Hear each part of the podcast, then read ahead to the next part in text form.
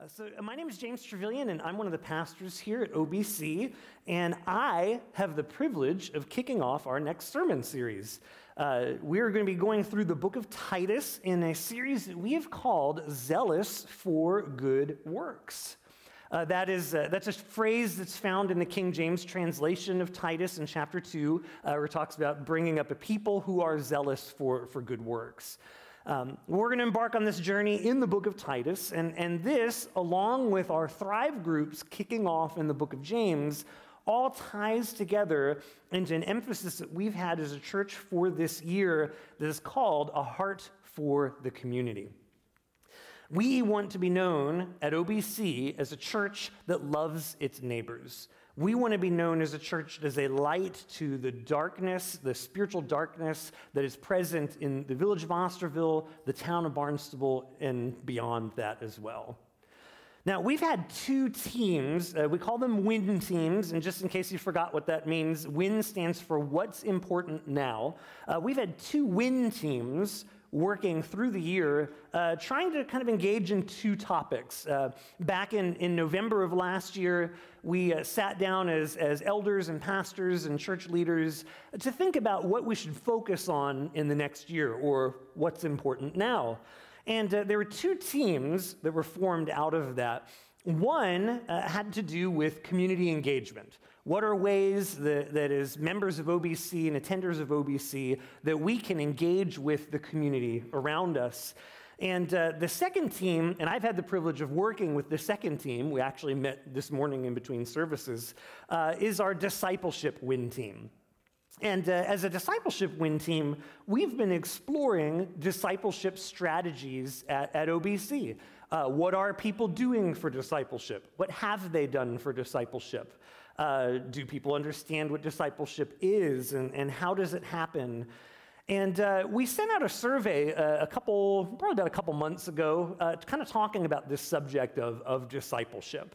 And through that, we identified some people that, that say, Yeah, I'm a discipler. Uh, I'm in a relationship with someone and I am discipling them. And, um, you know, it's, uh, it's been interesting to, to connect with those people and hear, uh, hear what you, as, as the members and attenders of OBC, are, are doing to engage in, in discipleship. Now, I had the privilege of meeting with uh, one of the guys who, who, identified himself as a discipler. You probably know him, uh, uh, one of our valued members here at OBC. Uh, his name is Ben Nicholas. Um, if you know that guy, he lives and breathes discipleship and evangelism. Um, it just, it just you, you, start talking about it, and his face lifts up and he perks. And uh, it's such a joy to talk with Ben about those things. Uh, so I had the privilege of taking him out for coffee a couple weeks ago. By the way, Great Awakenings in Hyannis. Pretty good. You got to go check that out. Um, but, uh, but we sat down and, and we started talking about some of these things evangelism, discipleship. Uh, he shared with me some of the work that he's doing in Boston at Mass and Cass. Uh, just incredible things that, that, the Lord is doing there in the midst of what looks like a mess on the surface. And, uh, you know, he's talked about some of these amazing people that he's connected to OBC. But in that conversation, there was something that he said that really stood out to me. Uh, you know, sometimes we lose sight of, of what really matters when it comes to our evangelism and our discipleship. And uh, as I was asking him, what do you think are, are tools that we can use for discipleship? Uh, ben said that we had what we needed already, that, that we, we were so well equipped to, from the start that everything else we added was just extra. This is what he said People with knowledge of the word are invaluable to those who don't know. Have you ever thought about that before? Our greatest tool for community engagement and discipleship is the word. It's that simple. But how often do we take that for granted? We say it all the time here at OBC that OBC is a Bible believing, Bible preaching church. But do you know how precious that is? That is invaluable. Now, you've probably heard our brother Paul Chesbro talk about the times in, in OBC's history when it almost went the other way. How they almost went down the wrong path towards things that were not centered on the word. But I believe we must build our church home upon the rock, not upon the sand. It's really easy for us to stray down that big, wide path, uh, but you know, Jesus told us that we, we should follow that narrow path. Now, if you've been around OBC, or if you're new here, maybe even a like minded church for any length of time, you have knowledge of the word that is invaluable to those who live in darkness. Even if what you've done is just sit and listen to sermons and respond to them, or, or been a part of small groups and studied the word, you have something invaluable. You have a knowledge of the word uh, that just is, is precious to those who have lived in darkness. You've applied the word to situations in your life and seen those around you do the same. You've been through good times and bad times with the Lord at your side. This is the case whether you've been a Christian for five years or 55 years. You have something that, that, people outside the walls of the church need and are desperate for, whether they see it or not. You, as someone who understands the word, are one of our most important assets for outreach and discipleship here at OBC. So, we're going to dive into this book of Titus, and the book of Titus, in the first four verses, shares this sentiment of the importance of the word. This, this can be summed up if you take Titus 1 1 through 4 and sum it up, you could do it this way Preaching is the primary way God creates a people who are zealous for good works. Now, I don't know about you, but I don't always think about preaching in that light. And when we think about preaching, honestly, I, I wouldn't say that I'm much of a student of preaching. Uh, I've always been kind of the second chair pastor, not, not the one who comes up in the front every week and, and teaches every week. And uh, so I, I, wouldn't even say that it's something that I'm, a, I'm some well versed master student of, you know. Um, and uh, when we think about uh, the book of Titus, it's not normally the first thing that comes to my mind when we think about loving the community or the mission of the church and you know, honestly, come to think of it, I probably don't think about the book of Titus a whole lot, honestly. And, uh, you know, we start talking about qualifications for elders, maybe, and we go, oh, yeah, Titus has something about that. Uh, it's easy to, to fly through or fly over just, you know, if you look at the book of Titus, that's, that's it. That's all that's there, just, just three short chapters. And uh, if we fly past it, I've learned in studying that, uh, that we do so to our own detriment. There, there's a lot in Titus that is so important to us. Now, the theme of good works is found sprinkled throughout the book of Titus, which is why this series is called Zealous for Good Works. Uh, in his summary of Titus, uh, Ray Van Neste said this The theme of Titus is the inseparable link between faith and practice, between belief and behavior. Now, these things, faith and works or practice, can seem to be at odds with each other. But let me be clear as we begin in, in, this, in this dichotomy between faith and works, we know that salvation itself is not based in our works. There is no amount of good that we can do to offset our sin. That's why Jesus did what he did. That's why he became a man. That's why he lived a perfect life. That's why he died on the cross for our sins and rose again on the third day. He did what we could not do for ourselves. I mean, we, we had a whole thing in the church, uh, the capital C church, about that. We called it the Reformation. And uh, as the Protestant church, we, we feel we resolved that argument. It's not about our works, it's about faith in Christ, it's about that grace alone.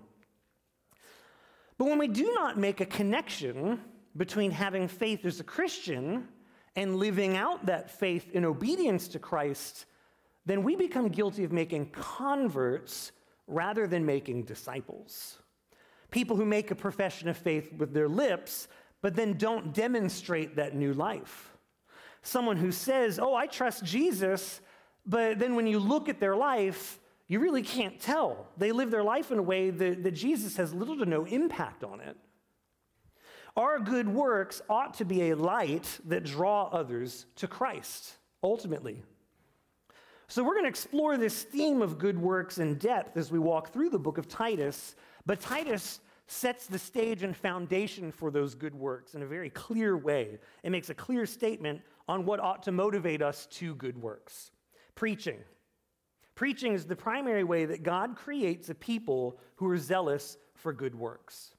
So we're going to dive into Titus chapter 1, uh, verse 1 through 4, and we're going to take a look at this together. Paul, a servant of God and an apostle of Jesus Christ, for the sake of the faith of God's elect and their knowledge of the truth, which accords with godliness in hope of eternal life, which God, who never lies, promised before the ages began and at the proper time, manifested in his word through the preaching with which I have been entrusted by the command of God our Savior. To Titus, my true child in a common faith, grace and peace from God the Father and Christ Jesus our Savior. So, this book we're studying is called Titus, right? And it opens up, and we see that Paul, the Apostle Paul, is our author and, and is the author of a letter that was written to Titus, right? Pretty straightforward, no, no trick question there. It was written to Titus. So, now who is Titus? Titus is a young Gentile believer that Paul converted to the Christian faith. And he indicates here in this introduction uh, that Titus is his true child in the common faith. And uh, it's likely that Titus accompanied Paul on, on some of his missionary journeys. That after becoming a believer, that uh, Paul saw something in Titus and said, "You should come along for the ride," and began to mentor him and disciple him. Now, Titus was instrumental in communicating with the church in Corinth on multiple occasions. Last week, we studied a passage out of Second Corinthians, and it had to do with the church in Corinth. Uh, saying that they were going to make a, a, a, generous, a generous gift to the believers in Jerusalem. And uh, Paul was a little concerned that uh, they might have been getting out ahead of themselves and not thinking about uh, what that meant. And so Paul sent the letter of Second Corinthians with Titus to accompany it as his emissary. And, uh, and so Titus, uh, on a couple of occasions, was, was a back and forth between Paul and the church in Corinth. And so we see that, that Titus was beginning his ministry and, and doing these things on Paul's behalf. Now, after visiting the island of Crete, Paul, saw the birth of several churches there.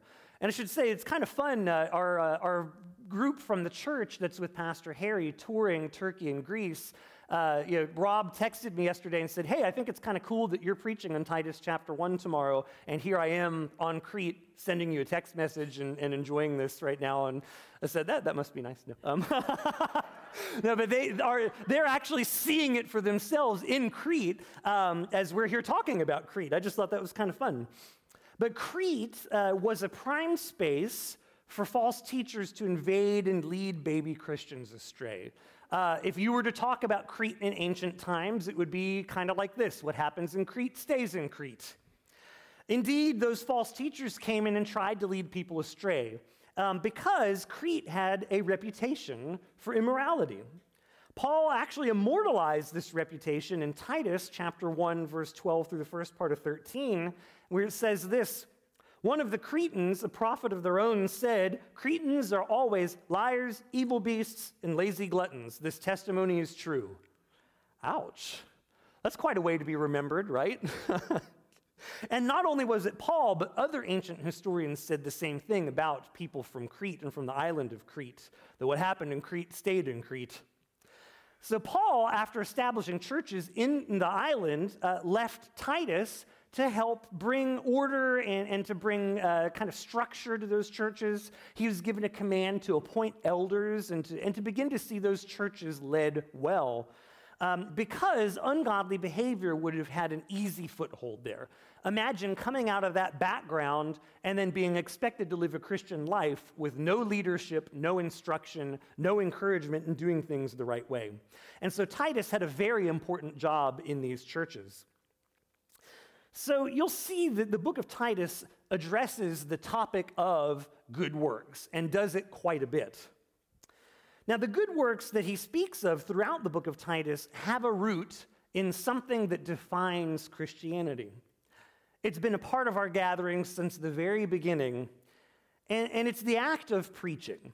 Um, preaching, when we talk about it, is what, what I'm doing right now, what you're listening to, is, is the, the church body gathering together and listening to one of its leaders share the word of God.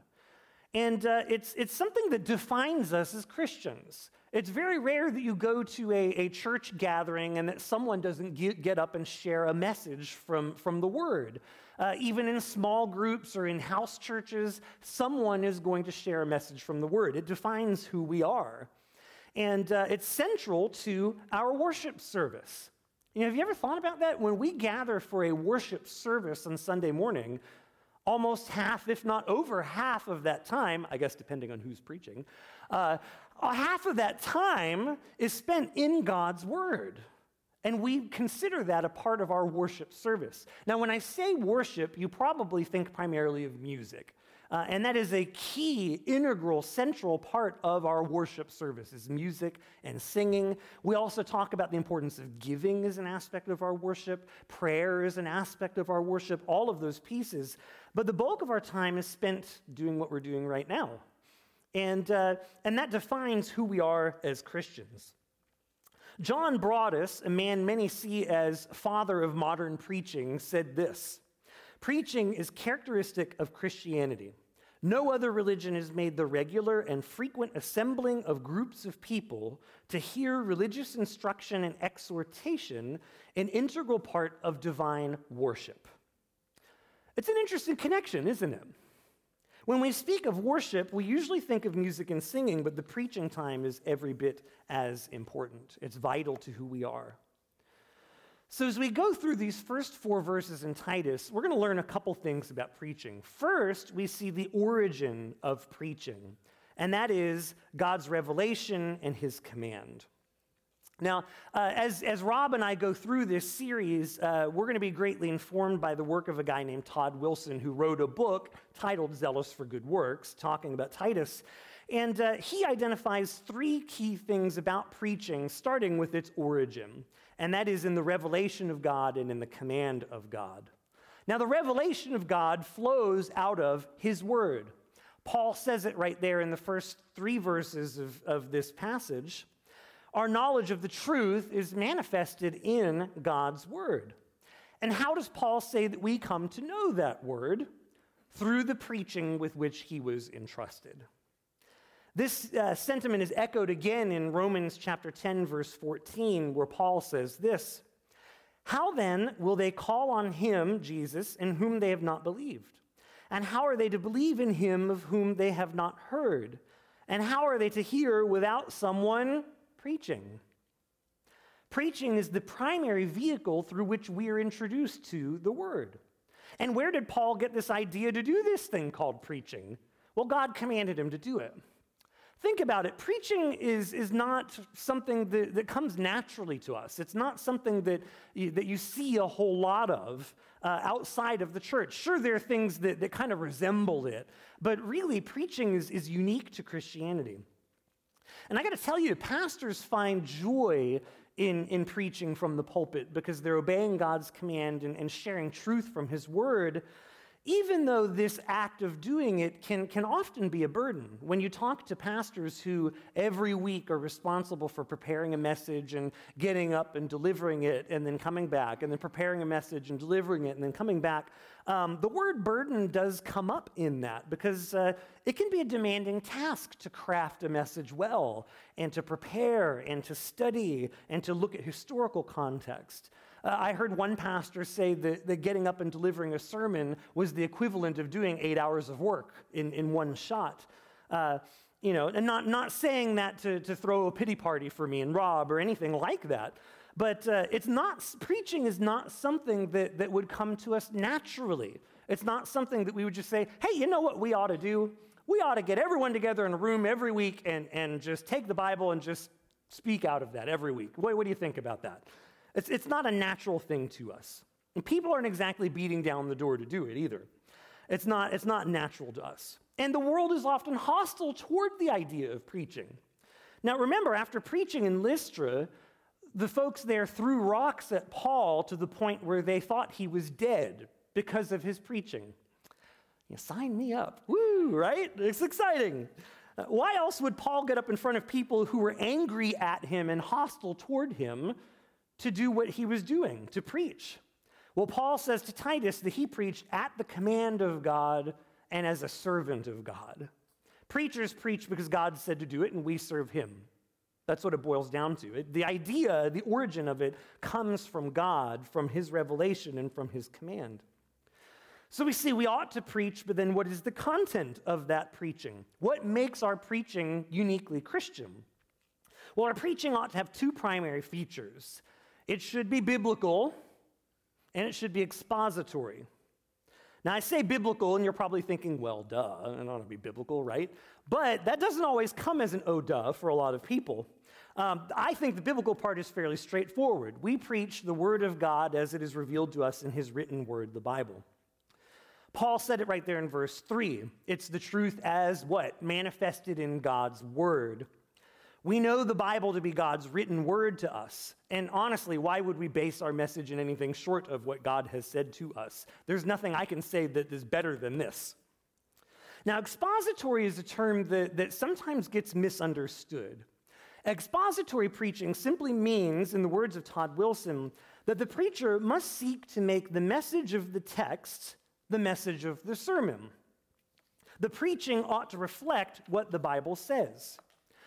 Now, I've seen it done and may even have been guilty of this in my early years in ministry, where, where a preacher begins with a thought or an idea and then begins to pick scripture to support whatever their thought or idea is, and then builds a sermon out of that. That's the opposite of expository. That is not expository.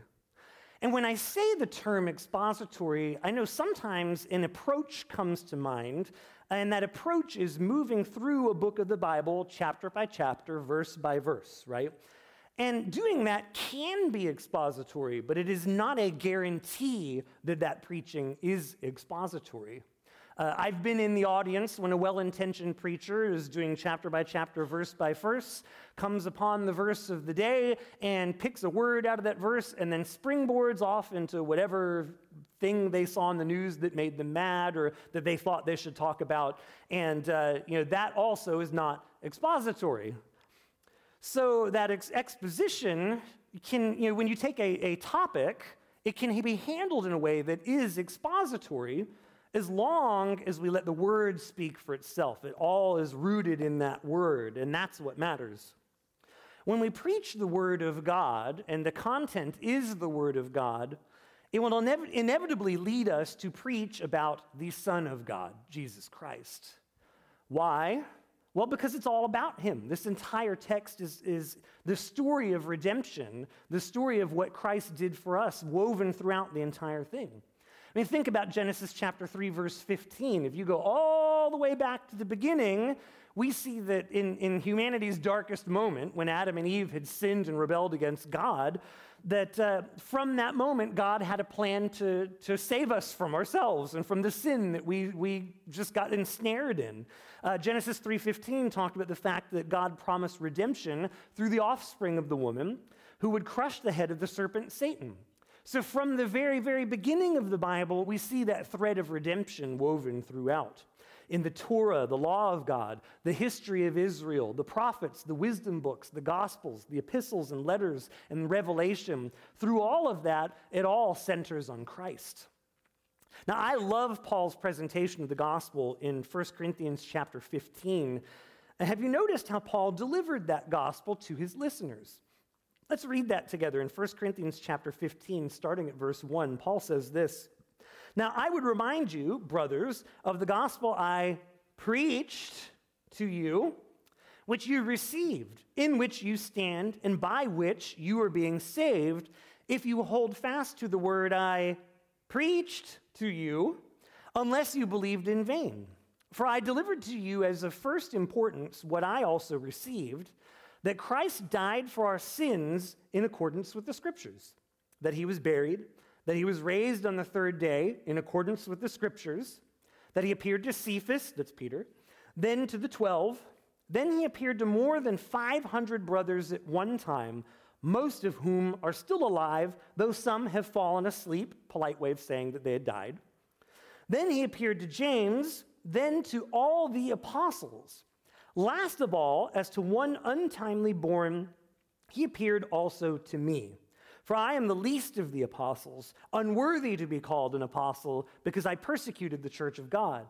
But by the grace of God, I am what I am, and his grace toward me was not in vain.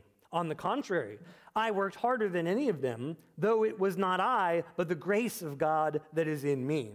Whether then it was I or they, so we preach, and so you believed.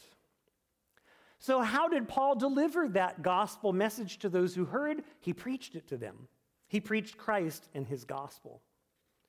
So, we see the origin of preaching in God's word and command. We see the content of preaching in God's word and in his son.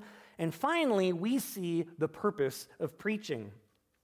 In verse 1, Paul indicates his purpose to Titus. It's right there. For the sake of the faith of God's elect and their knowledge of the truth. Preaching is designed to bring about faith in God through the knowledge of his word. So think about that knowledge of his word. Uh, Paul echoes this sentiment in Romans chapter 10, verse 17, and we were in Romans 10 earlier. Paul said this faith comes from hearing, and hearing through the word of Christ. So faith comes from hearing, but from hearing what? From hearing God's word. And how do we hear God's word? Well, as Paul said in Romans chapter 10, verse 14, we hear it through a preacher. Now, why is knowledge of God's word so important? Well, without knowledge of the word, there is no spiritual transformation. As Kent Hughes said, we cannot be profoundly impacted by that which we don't know. You can't apply or live out the things that you don't know about. So, you know, when we, when we look at this idea of biblical literacy, understanding what the Bible says, it probably doesn't come as a surprise to you that, that many who claim to be Christians in America suffer from startling levels of biblical illiteracy it leads to a complete ignorance of what the Bible actually says. I mean, people can't tell the difference between what the Quran says and what the Bible says, or, or what a secular humanist said and what the Bible says. And, and it leads to us having a complete ignorance of what the Bible says, which then leads to those around us being even worse off. They have a completely inaccurate picture of Christianity because as Christians, oftentimes we can't even articulate what our faith says. Our ignorance of the word leads to a place where we're ineffective. We become spiritually impotent when we lack knowledge of the word, and our lives aren't marked by the good works that are that light that draw people to the gospel. Now, the flip side of that is that when we understand the word, we are motivated to obey it. We understand our purpose as believers. We hear the marching orders from our Savior over all the noise and confusion of the world. And the result, as Todd Wilson puts it, is a life that is increasingly zealous for good works.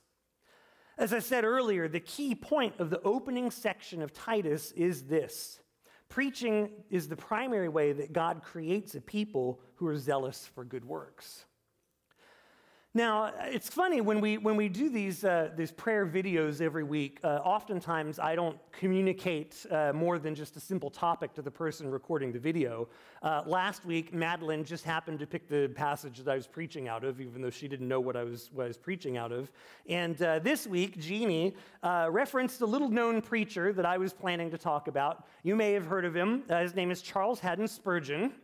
And uh, he is known for being one of the greatest preachers who ever graced a pulpit. Some call him the prince of preachers. Uh, I worked under a pastor who was like a hardcore Spurgeon fanboy. A uh, guy had his picture in his office, all kinds of stuff like, oh, that's, that's the pastor I want to be like, a powerful preacher of the word. Um, he's an inspiration to a lot of pastors. And uh, his preaching attracted thousands of people to come and listen to the Word of God. I mean, every time Spurgeon preached, just about, someone responded to the gospel. Many chose to follow Christ upon hearing the Word as preached by Spurgeon. Before his world class ministry in London, Spurgeon had very humble beginnings in a little village outside Cambridge called Waterbeach. Now, I actually looked at Waterbeach on a map, and there wasn't much water, and there certainly was no beach. So I don't know how the name came about. But the boy preacher Spurgeon at the time uh, drew a crowd to an old barn filled with locals just by preaching the word. I mean, at that time, he was just some kid in a barn preaching. He was not the great C.H. Spurgeon, prince of preachers. Now, here's what Spurgeon said about his time in Waterbeach. Did you ever walk through a village notorious for its drunkenness and profanity? Did you ever see poor, wretched beings that once were men standing, or rather leaning, against the posts of the alehouse or staggering along the street? Have you ever looked in the houses of the people and beheld them as dens of iniquity, at which your soul stood aghast? Have you ever seen the poverty and degradation and misery of the inhabitants and sighed over it? Yes, you say, we have. But was it ever your privilege to walk through that village again? And after years, when the gospel had been preached there, it has been mine. Spurgeon goes on to say this There went into the village a lad who had no great scholarship, but who was earnest in seeking the souls of men. He began to preach there, and it pleased God to turn the whole place upside down. Now, I don't know about you, but have you ever sighed and, and wept over the darkness in the world around us? Have you ever seen things in the news and just said, oh, that's awful? Do you want to see the town of Barnstable in the Mid Cape turned upside down? I do. It begins with the Word of God. It begins with our willingness to boldly proclaim the Word from this pulpit. And uh, Paul Chesbro caught me this morning and said that the reason we put the pulpit in the middle is nothing to do with the preacher and our view of them, but because oftentimes in older sanctuaries, the pulpit was off to the side and the sacraments were in the middle. And so the emphasis was on the sacraments leading us to Christ. Well, you know, that's not what the scripture teaches us. The scripture teaches us that it's about faith in Christ and through the teaching of his word. And that's why this is central to what we do. It begins with our willingness to boldly proclaim the word from the pulpit, and it continues with our willingness to listen to and to respond to the preached word, a desire to share that word with the world around us. Now, when was the last time that you looked at the steeple in this building? It's probably been a while, hasn't it? But if you actually look at the steeple that's just above where we are here on this building, you'll notice that there's a weather vane at the top, and there's actually a quill on the top that blows in the wind. You can hear it squeak if the wind is, is just barely enough to get it moving. And, uh, you know, that, I, thought that was kind of odd at first that it was a quill uh, until uh, Joel Feenstra had pointed out to me that the reason it's a quill is because it represents the Word of God, the written Word. And how would they have written it with a quill? And so, you know, our church is founded on preaching the word. That is, that is what is central to us, and that is what we will continue to do. We want to continue to make the word the center of everything that we do, so much so that it's plastered on the top of our building. Now, Spurgeon put it, it doesn't take great scholarship to do this. If you participate in the preaching of the word, even as a, a listener of that preaching, you are prepared to take that word and share it with someone else. Now, remember Ben's statement from earlier. You, as someone who hears the preaching of the word and applies it to their life, you are invaluable to those who don't know. Do you think you can find someone who doesn't know the word and share it with them? I'll bet that as I said that, someone popped into your mind. Do you think you can take the word and share it with that person? Take the word outside the walls of this building and let's see the whole place turned upside down for the sake of the kingdom. Amen? Let's see that. Father, that is our prayer this morning. We want to see the place turned upside down, not for our glory, not because we're capable of it. Uh, Lord, it's all about you. It's all about your power and your word flowing through us to the dark world around us. Father, I pray that we would share the light of your word, uh, not just from up here in the pulpit with those who speak from here, but Lord, that we would take that word that is spoken, that is written in your word, and share it with others, that, that we could see this place turned upside down. We pray these things in Jesus' name. Amen.